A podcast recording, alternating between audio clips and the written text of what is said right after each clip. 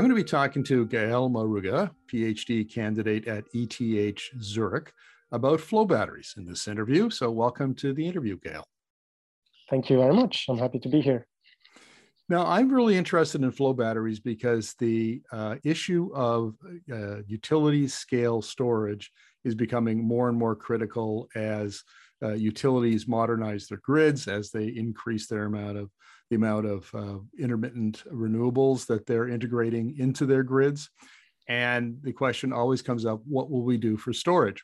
So maybe let's start this interview with just an overview of what a flow battery is, please. Sure. Um, so flow batteries, as you may be aware of, were invented by NASA in the 1970s. And so at the time they were building up on the work conducting during the Apollo project and they were researching long duration storage. So I think the idea at the time was to have moon bases, uh, which you know didn't really turn out to become reality. But then with the oil crisis in 1973, um, we realized, you know, with the oil prices coming up, uh, that maybe storing at a large scale, storing energy at a large scale would be a good idea. And that's when NASA really got more funding to research the idea further.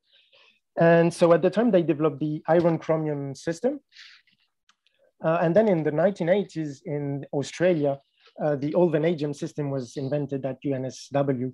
And so this is where things really started, um, you know, coming up for flow batteries because the system really exhibited good performance. And so this is in the 1990s, we really saw scaling up of these systems, uh, mostly in Australia, in China, also a bit in the US. And so, yeah, the main idea behind flow batteries is to store energy at the grid scale. Right.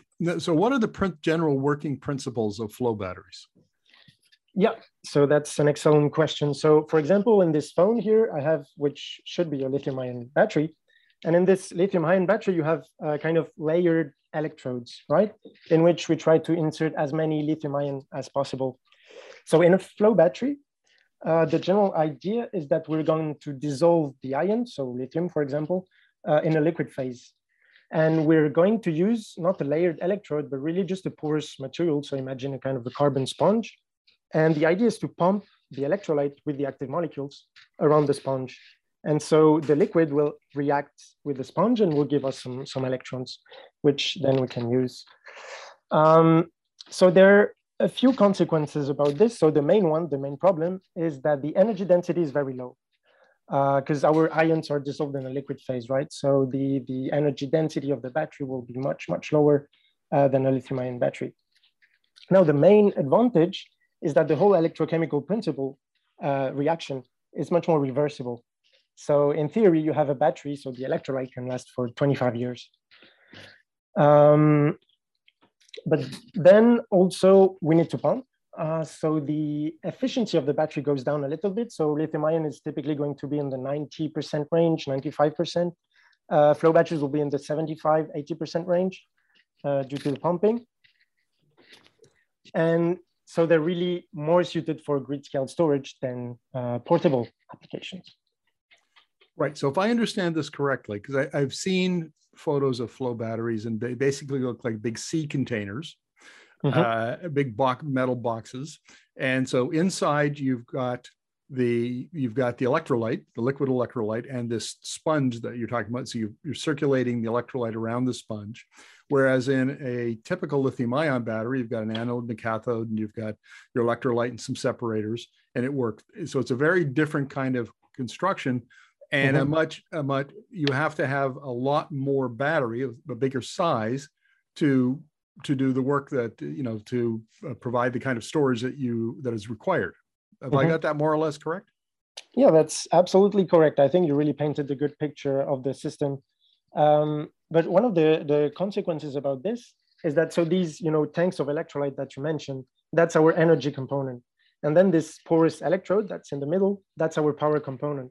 And so the main consequence is that power and energy are scalable independently so let's say you want to add two hours of storage to your system, well, you can add a tank, uh, which is something that you cannot do with a lithium ion battery. Now, what kind of chemistries are the most, most commonly used these days? So vanadium is by far uh, the most common and the most performant to date. So the biggest projects are, you know, in the megawatt hour scale uh, in, in China, in Australia. Um, but I think on the old continent and also in the US, there are some new technologies emerging. Um, the one I'm working on is aqueous organic. So the idea here is not to use any metal in the active material. So to use kind of, you know, um, polymer molecules dissolved in, in water. That's the main idea there. And that could solve, you know, some supply chain issues with respect to uh, metal supply.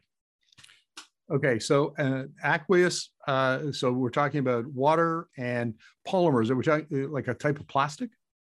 Uh, we're talking really more like a salt, an organic salt. So yeah, imagine kind of a material that's made of carbon, oxygen, and nitrogen, kind of a big molecule, which is dissolved in water. And where would that molecule come from? How would you create that molecule? Yeah, that's a good question. And actually, one of the molecules uh, we're using was designed in the 1970s as a herbicide. Um, so there, there's a whole synthesis uh, process behind it. And what you end up with is kind of this um, blue, blue liquid, which has been used a lot in Southeast Asia as a herbicide. Um, and yeah, I think it's it's pretty cool in a way to use a herbicide in a battery. Well, we'll we'll get to you, uh, a little more detail on your research in in just a moment. Uh, let's talk about flow batteries in the context of grid scale storage. Mm-hmm. Uh, how do flow batteries tick some of the boxes that lithium ion does not?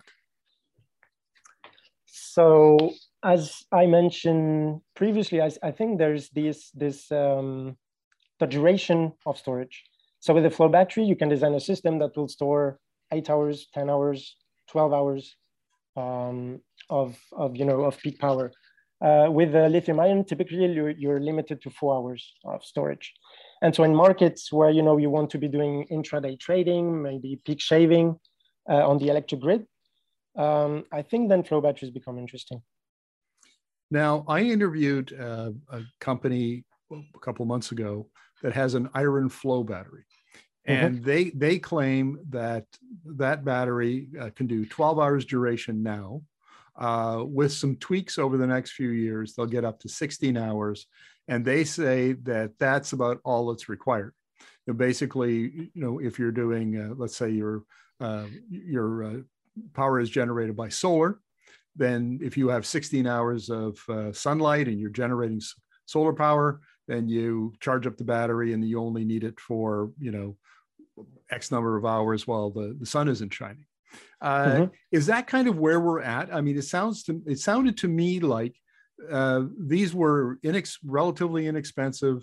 They provided enough storage uh, for the the grid uh, and it really then it was a question of scaling up the the application scaling up the um, you know the mm-hmm. installation mm-hmm. of these things on the grid so that you had enough of them mm-hmm. have i got that have i got that more or less correct yeah absolutely uh, just by curiosity was the company ess inc yes it was okay Excellent. yeah yeah i've heard of them um, yeah i think their iron flow technology looks really promising because uh, iron is is quite cheap if you compare it to you know uh, metals like cobalt lithium vanadium um, and yeah, I think you got it right. What we need now is scaling up. Uh, also for aqueous organic chemistries, we have pretty, I would say, interesting demonstrators at the 100 kilowatt hour scale. And so now in, at least in Europe, uh, we're really looking into scaling up and having this first industrial scale system, which we can install in the grid.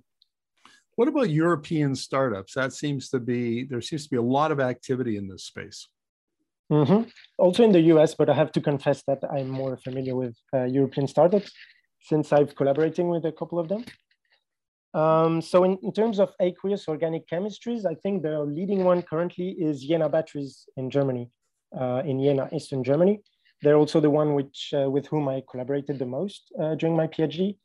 Then in France, you have Kemiwatt, uh, which are uh, who are developing a chemistry that was actually inv invented by Stanford University, if, I, I'm not mistaken.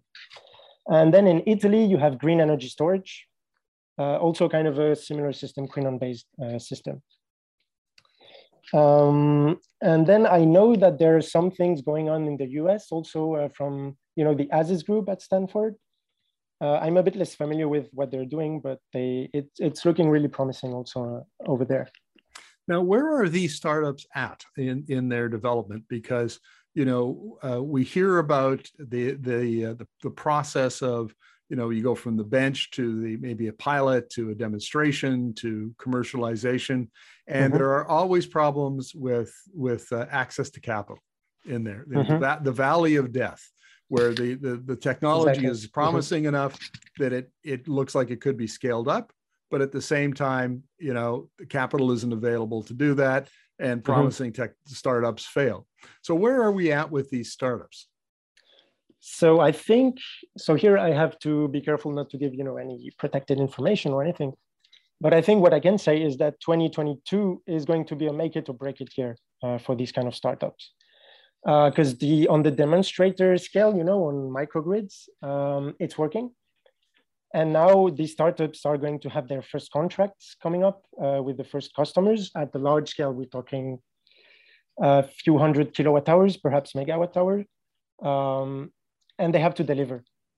And they have to deliver this year and in the five coming years. And well, you mentioned microgrids, and I, that's there's a increasing interest in microgrids because, and, and one of the uh, motivations for that, of course, is resiliency. We, you know, especially mm-hmm. in the U.S., we see we've seen failures in California and uh, in Texas, and so a lot of communities are are saying, well, why don't we build our own microgrid and that we can control and and we can build resiliency into it? Uh, what are the applications of the flow battery technology for microgrids? Um, so that's that's actually a very good question. Um, and I think I think we need to you know go back to the, the, the general picture between centralized grid and microgrids. So as you mentioned, microgrids the main advantage is that they offer built-in resiliency, right? Because uh, suddenly you, you don't have to regulate the frequency on a national grid. You just have to regulate the supply and demand of electricity over the scale of you know a town, a village, maybe. Um, so that's for sure, that's interesting. But then, then you have to wonder in the Europe, in Europe and in the US, we have already built this very well functioning national grids, right? So do we need to change all the system to go toward microgrids? Uh, but then I think there's a market that's interesting. It's Africa and Southeast Asia, uh, where these centralized grids haven't been built yet. And so what would be the best applications for them? I think they will be looking for the cheapest batteries uh, in terms of both investment cost and also levelized cost, you know, on the whole, on the whole uh, lifetime um, of the battery. And so, so in this regard, uh, flow batteries, they're a bit more expensive on the investment cost, but then since they offer longer lifetime, typically, then you can have the levelized cost go down. So now the question is how competitive can flow batteries be with, uh, against lithium ion with respect to the investment cost of the battery? Well, let's talk about that. Uh, I do a lot of interviews with battery experts, and we talk about, you know, the uh, price per kilowatt hour of a cell or price per mm-hmm. kilowatt hour of a of a, a battery uh, of, of, the pack. Uh, mm-hmm. And I think you know Bloomberg NEF, the last time I interviewed them, they were saying that last year the average price across the the EV industry was 132 dollars per kilowatt hour for a for a pack, but the cell mm-hmm. the price per cell was down under 100 already, and now we're and and they're forecasting very dramatic uh, drop in cost for lithium ion. We might see mm-hmm. by the early 2030s uh, $40 a kilowatt hour for battery packs. So, yeah. can, given that that's kind of the context for at least on the EV side of lithium ion, can you tell us a little bit about the costs of uh, flow batteries? Yeah, again, very good uh, question. And I think, like, the thing we have to realize about cost questions is that the main driver uh, between the reductions in cost is what we call the, the learning curve effect, right? So the more you install capacity and the more you learn and the more your costs go down. And so I think there's a general good correlation when you plot it on a log-log scale is that for each uh, megawatt hour that you install, no, sorry, every time you multiply the installed capacity by 1000, uh, you divide the cost by 10. And lithium ion, I've been, I've been going down this learning curve for 20 years now. Uh, and flow batteries, and especially these, you know, innovative chemistries, uh, as you mentioned, iron flow or aqueous organic, we're just at the beginning of this learning curve.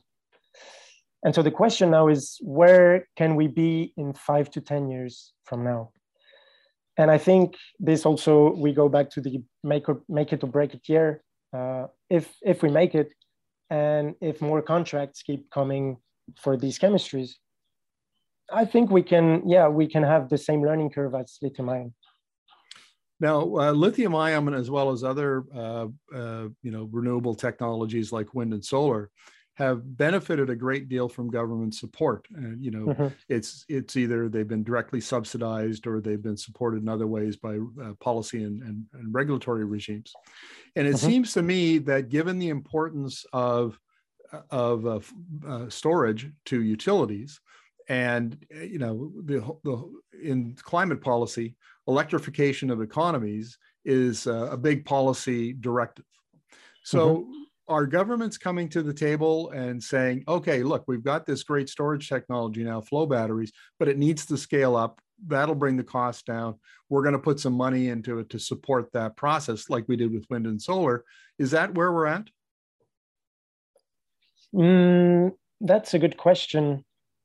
Uh, that's that's that's a very good question, and I think, well, as a European, I'm I'm going to go back to the events that are happening right now in Europe, uh, especially Eastern Europe, because the main question we're facing now is um, the governments are facing is that we may be going towards a rarefication of Russian gas, and so that poses the question: what is what are the alternatives? Um, and what kind of subsidies do we need to invent in order to, you know, fill the gap left by Russian gas? And this, I'm afraid, I'm not qualified enough to answer. Um, but I think there's definitely something to be done by the European Union and the US on this front. So subsidizing long duration uh, storage technologies. Yeah, that would seem to make a lot of sense because it was only uh, last month the uh, European Union uh, released its plan to mm-hmm. uh, get off Russian gas entirely. And a lot of it had to do with electrifying things like uh, home heating with heat pumps mm, and, and, and, electrifying transfer. And so, if you're going to p- produce all that power, you're going to need more storage. It would just seem like so. I guess we'll we'll watch what happens in the European Union as they mm-hmm. proceed proceed with this strategy. So let's finish up the interview, uh, Gael, with. Mm-hmm. Uh, with a discussion of new technology. So we, have we've talked about iron flow a little bit. Uh, you described some of the work you're doing on uh, aqueous uh, um, organic. Mm-hmm. Organic. Uh, what other kinds of technologies are we are emerging in the flow battery space? That's a, a good question. So recently, you know, I did some data scraping on an energy-related forum uh, on Reddit, and I just plotted, uh, you know, the kind of so on this forum, there are articles, news articles that are being posted and people can upvote or downvote a bit like, you know, likes on Facebook. And so I plotted uh, the total score of the articles and the number of comments that were below them in order to see a bit the, the storage technologies that were the most discussed. And so from then, uh, what I could see is that the, the most discussed technology in the news right now is hydrogen. Um, so for grid scale storage, a lot of people are talking about uh, green hydrogen, um, you know, this kind of hydrogen economy. So I have my doubts uh, on this, but maybe this would be, you know, this would warrant uh, another podcast entirely. But hydrogen is definitely the one that is uh, gaining the most steam right now, let's say. Then right after hydrogen were flow batteries. So I was uh, pleasantly surprised to see that a lot of people are discussing flow batteries. And then there were a lot of other technologies. So gravity storage technologies like pumped hydro, uh, which is by far the most common technology installed on the grids uh, right now, which is facing some limitations in terms of geography. Uh, so typically you need a higher reservoir and a lower reservoir. So you usually build this in mountainous regions. And we've kind of reached the limit of what we can build right now, at least in Europe.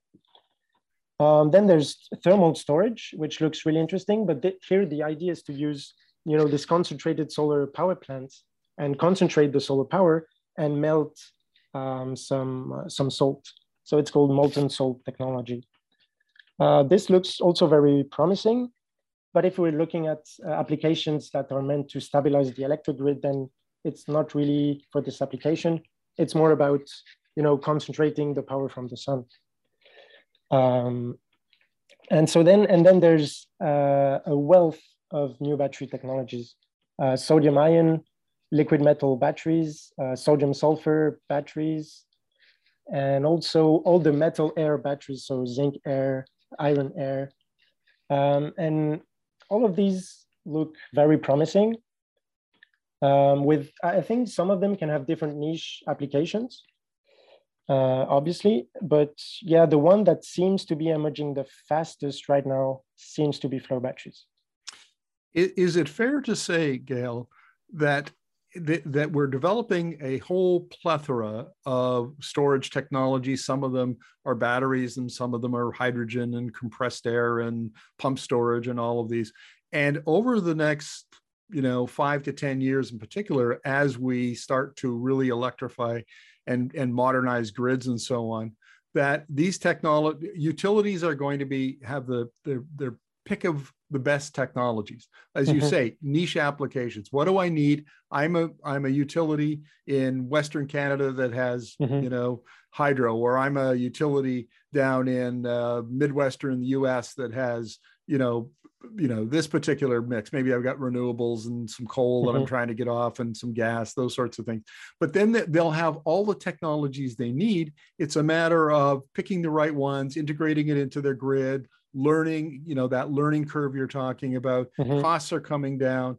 I suspect that 10 years from now, you and I will look back on this conversation and be quite surprised at how much progress has been made on utility scale storage. Yeah, I think you're absolutely right in saying that there's many different applications and many different use cases and many different you know contexts, national contexts. And I don't think it's possible to have one size fits all technology. Uh, so far, we had lithium ion, uh, which was, I mean, it's a really great technology. I mean, you can use it in, you know, phones, cars, uh, stationary storage. But yeah, in the future, I think different niche applications or different countries will need different technologies. And there is definitely room in this market for a lot of, you know, emerging technologies. Well, Gael, thank you very much. Uh, really appreciate this. Thank you very much.